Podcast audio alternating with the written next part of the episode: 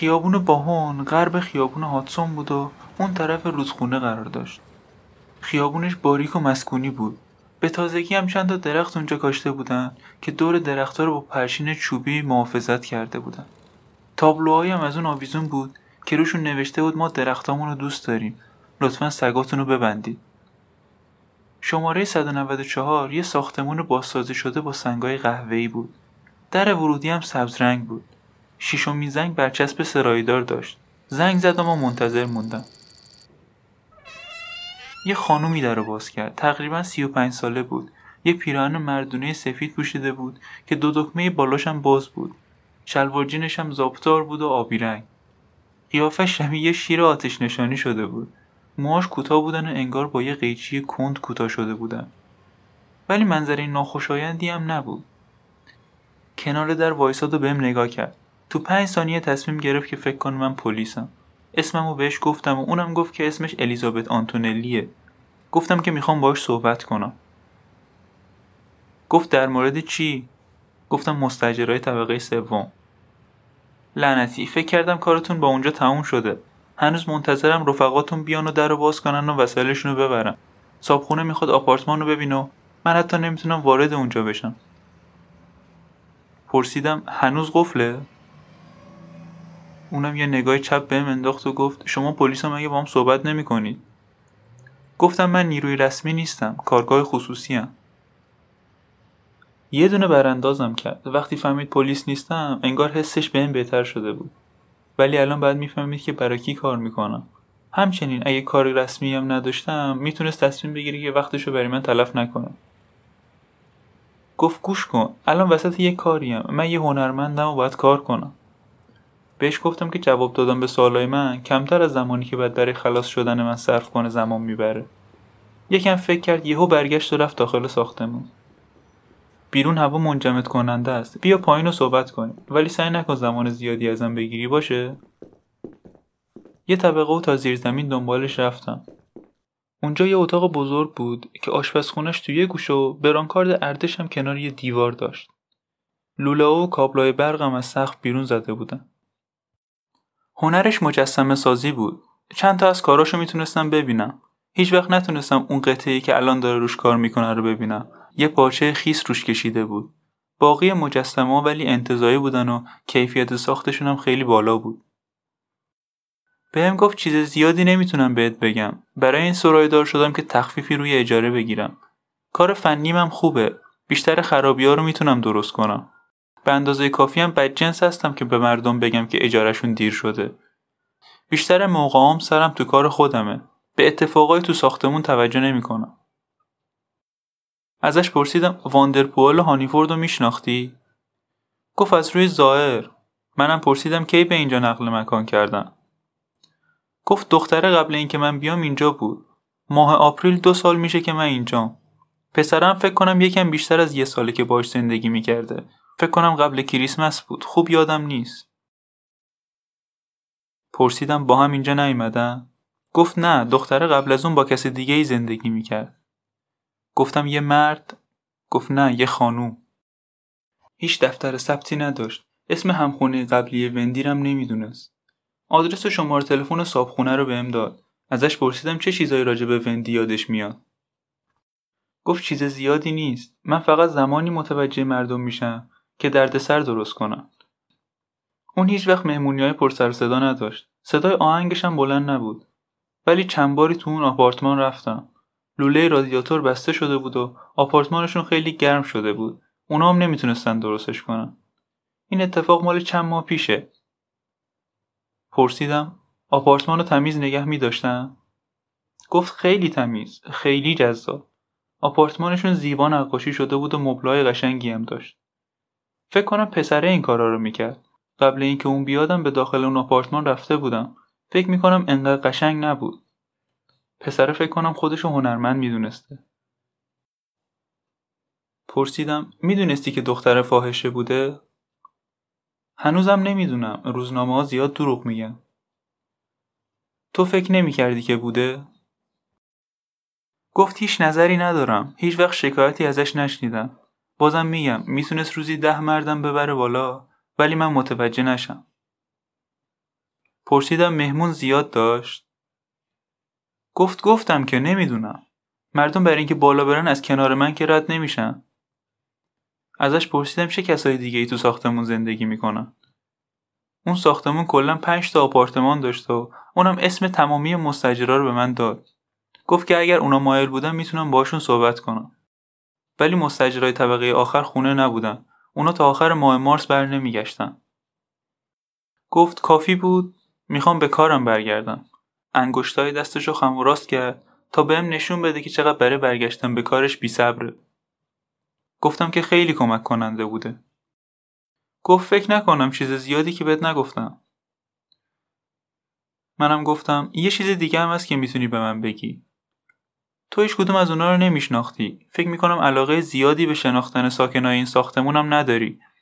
ولی هر کسی توی بازه زمانی که یه نفر رو می‌بینه بی برو برگشت یه احساس درونی از اون فرد پیدا می‌کنه. تا هم باید یه تصویری از این دوتا ساخته باشی. ممکنه با این شنیدهایی که تازه شنیدی طرز فکرت راجع به اونا تغییر کرده باشه.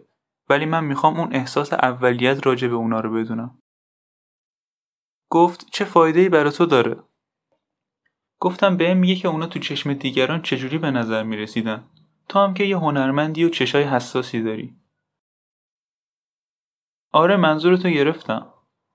بعد یه لحظه ادامه داد نمی‌دونم از کجا شروع کنم ازش پرسیدم وقتی که اونو کشت قافلگیر شدی گفت که همه قافلگیر شدن گفتم به خاطر اینکه طرز فکرت رو به اونا عوض کرد اونا رو چجوری می‌دیدی گفت به چشم یه مستجر آدمای عادی.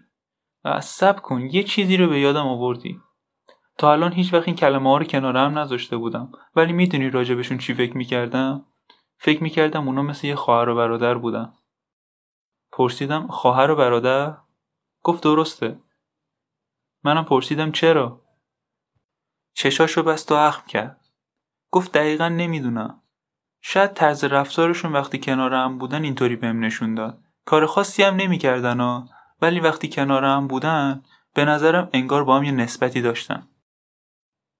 صبر کردم. گفت یه چیز دیگه زیاد روی این موضوع فکر نکرده بودم. منظورم اینه که هیچ وقت اینو به کسی نگفته بودم. ولی همیشه فکر می‌کردم که پسر همجنسگراست. پرسیدم چرا؟ نشسته بود ولی الان بلند شد و به سمت یکی از ساختهاش رفت. یه مجسمه فلزی که بلندتر و پهنتر از خودش بود.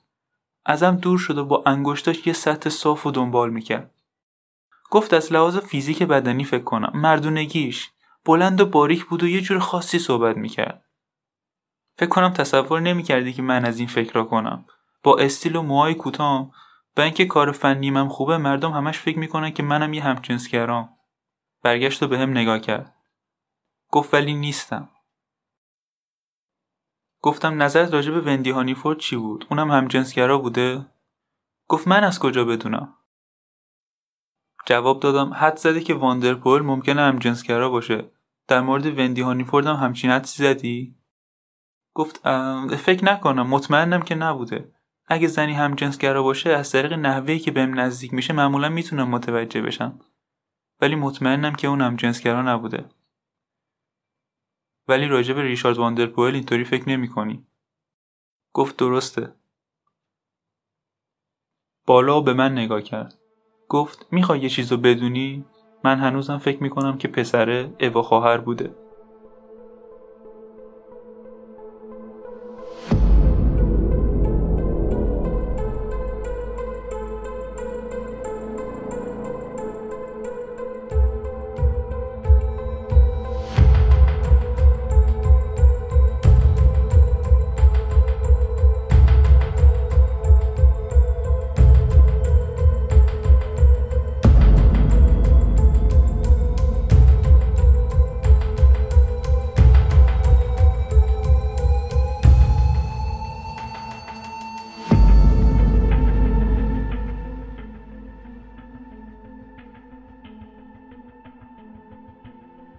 یه شام مختصر توی رستوران ایتالیایی تو خیابون گرینویش خوردم.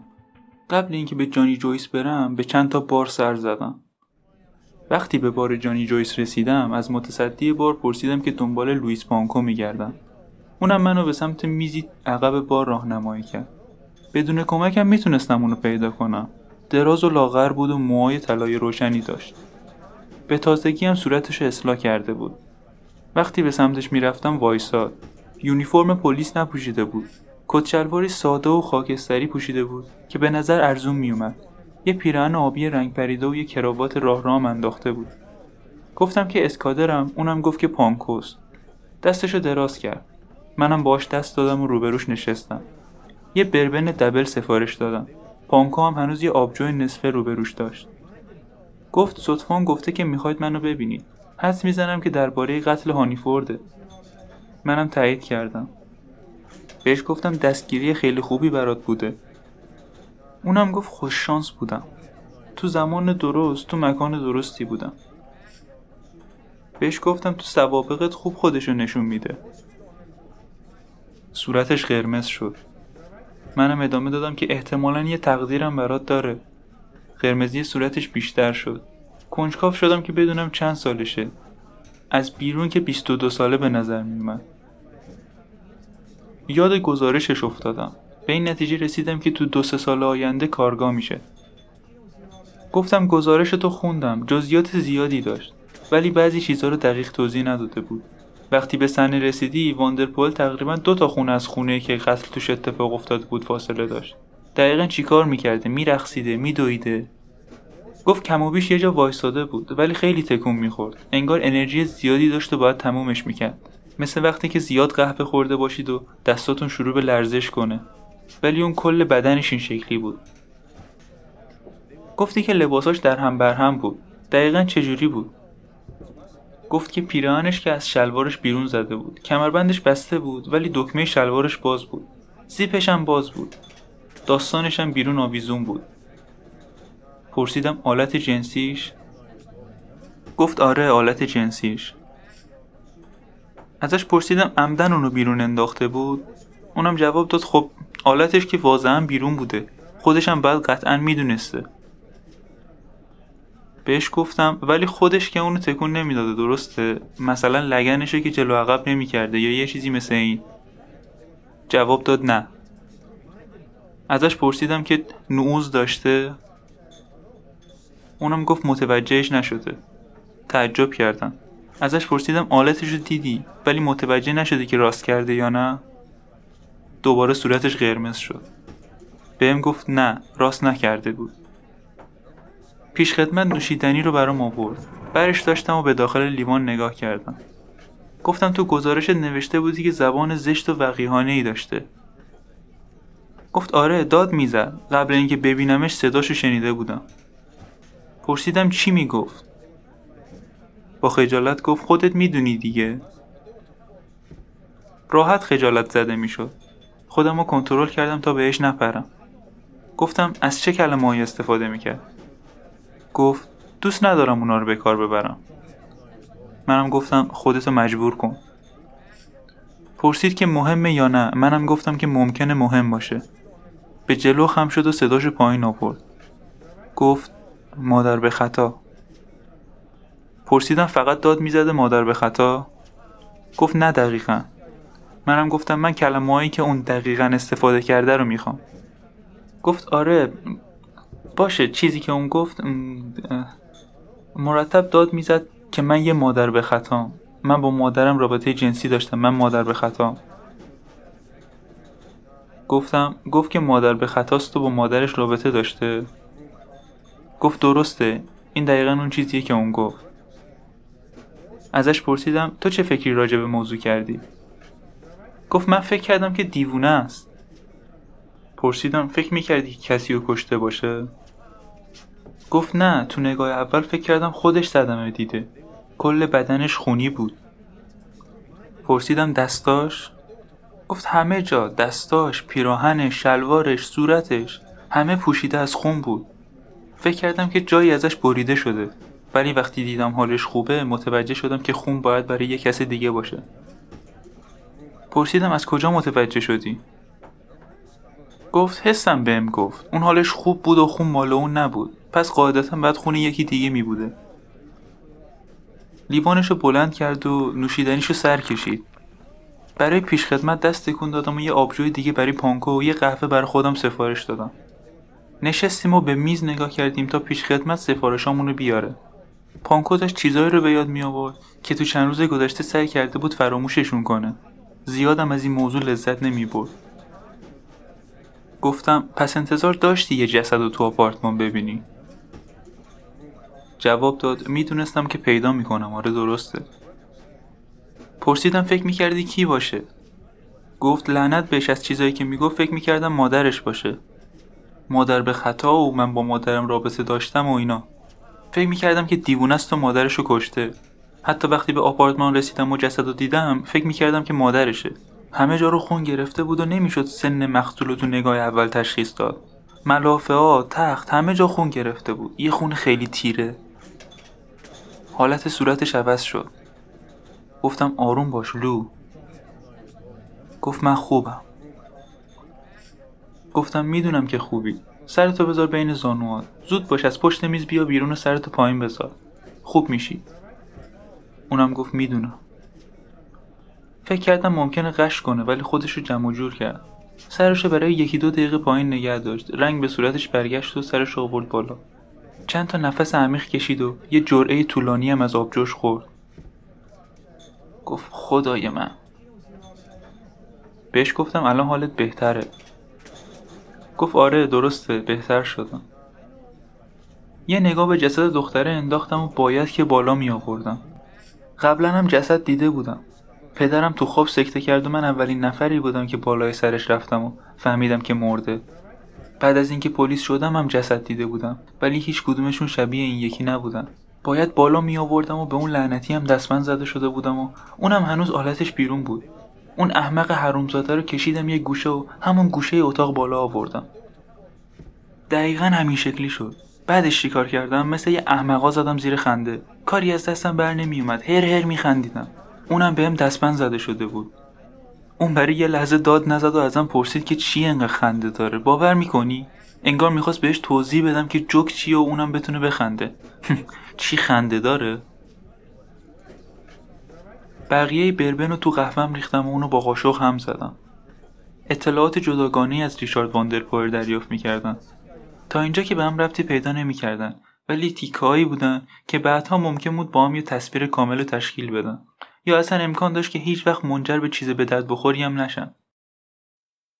تقریبا 20 دقیقه با پانکو وقت گذروندم. از اول تا آخر همه اتفاقات رو مرور کردیم ولی چیز زیادی آیدم نشد. یکم در مورد واکنشش نسبت به صحنه قتل توضیح داد. تهوع و هیجان زیاد. می‌خواست بدونه که آدم هیچ وقت به این چیزا عادت می‌کنه یا نه.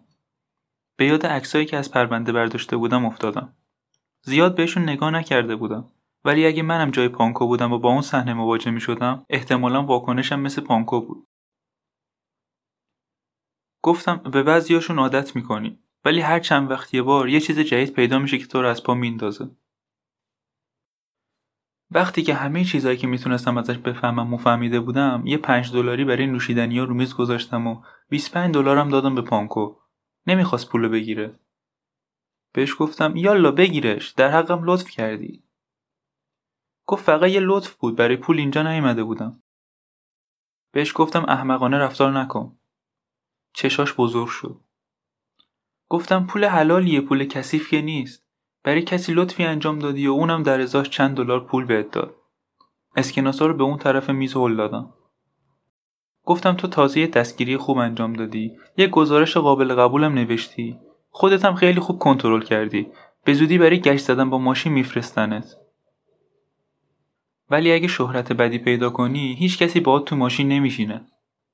گفت منظورتو متوجه نشدم. گفتم بهش فکر کن. اگه وقتی یکی بهت پول میده قبول نکنی ممکنه اعصاب خیلی رو خورد کنی. لازم نیست حقوق بازم باشی. بعضی از پولا رو می‌تونی رد کنی. از اون ورم لازم نیست که تو خیابون دست گدایی دراز کنی. ولی باید با کارتهایی که روبرود می‌ذارم بازی کنی. پولو بگیر. گفت خدایا.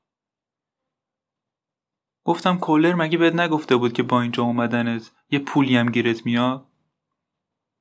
گفت آره گفته بود ولی دلیل اینکه من اینجا اومدم این نبود. همیشه بعد از اینکه شیفتم تموم میشه برای خوردن چند تا آبجو میام اینجا. بعدش هم حوالی ساعت ده و نیم دوست دخترم رو می‌بینم. اینجوری نیست که حرفش رو قطع کردم و گفتم کولر انتظار داره که از این 25 دلاری که به سمتت فرستاده 5 دلارم گیر خودش بیاد. می‌خوای از جیب خودت این پولو بدی؟ بگیرش. گفت خدایا چیکار باید بکنم؟ همینجوری برم دفترش رو 5 دلار بهش بدم؟ گفتم این یه راهشه. می‌تونی هم بری بگی این 5 دلاریه که بهم قرض داده بودی. یا یه چیزی تو همین مایا. گفت فکر کنم چیزای زیادی باید یاد بگیرم. به این موضوع فکر کرد و از دورنمای چیزی که تو انتظارش بود خوشش نیومد. گفتم لازم نیست نگران چیزی باشی. اونا کارا رو برات آسون می‌کنن. سیستم قدم به قدم تو رو تو این رو جلو می‌بره. همیناست که باعث میشه یه سیستم خوب باشه. اصرار کرد که با ثروت تازه به دست اومدهش برام نوشیدنی بگیره. اونجا نشستم و وقتی که اون داشت راجب معنی پلیس بودن برای خودش توضیح می‌داد اونو نوشیدم. وقتی که اون داشت صحبت می‌کرد تو جاهای درست سر تکون دادم ولی توجه زیادی به حرفاش نمی‌کردم. نمی‌تونستم فکرم رو روی کلماتش متمرکز کنم. از اونجا آمدم بیرون و تا هتل قدم زدم. تو خیابون 18 هم جدیدترین نسخه روزنامه تایمز روی دکه روزنامه فروشی بود. اونو خریدم و با خودم آوردم خونه. روی میز ورودی هیچ پیغامی واسه من نبود. رفتم اتاقم و کفشامو در آوردم. روزنامه رو برداشتم و رو تخت ولو شدم. خوندمش ولی جذابیتی برام نداشت. لباسامو در آوردم و وقتی پیراهنمو در می آوردم عکس جنازه وندی هانیفورد افتاد رو زمین. اونو برداشتم و بهش نگاه کردم. خودم و جای لوئیس بانکو گذاشتم. وارد شدن به همچین صحنه ای با قاتلی که به مشت بسته شده. بعدش هم کشیدن اون به یه گوشه و بالا آوردن و بعدش هم خنده های عصبی. بعدش هم که ریشاد واندرپول میاد ازت می‌پرسه که چی خنده داره. دوش گرفتم و لباسامو تنم کردم. خیلی برف می‌برد و الان دیگه داشتن رو هم جمع می‌شدن. رفتم سمت بار آرمسترانگ و یکم تو بار نشستم. اون با وندی مثل خواهر و برادر زندگی می‌کردن. بعدش وندی و کشت و فریاد می‌کشید که با مادرش رابطه داشته. پوشیده تو خون را افتاده بود تو خیابونا. حقایق خیلی کمی می‌دونستم و به نظر نمی‌رسید که هیچ کدوم از اینا با هم ربط داشته باشه. چند تا نوشیدنی خوردم و با چند نفر گپ زدم. بعد دنبال تارینا گشتم. ولی شیفتش تموم شده بود و رفته بود. اجازه دادم متصدی بار بهم توضیح بده که مشکل تیم نیکس امسال چیه. یادم نمیاد چی می‌گفت ولی یادمه که خیلی داشت براش هرس می‌خورد.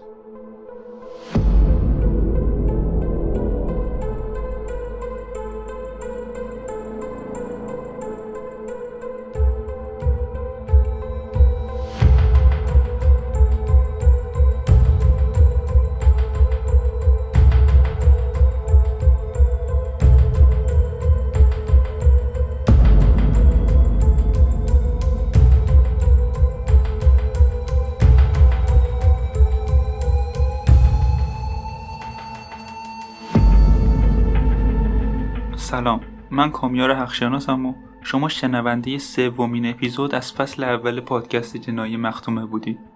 اپیزود سوم این پادکست تو تاریخ 25 اردیبهشت ماه 1399 منتشر شد و من تو هر اپیزود این پادکست یک فصل از سری های جنایی کارگاه متیو اسکاته رو براتون روایت می‌کنم. اپیزود سوم آخرین اپیزود از اپیزودهای آغازین این پادکست بود. بعد از این هر اپیزود پادکست پنجشنبه هر هفته منتشر میشه. امیدوارم از این اپیزود لذت برده باشید و من رو هم از نظراتتون بی نصیب نذارید.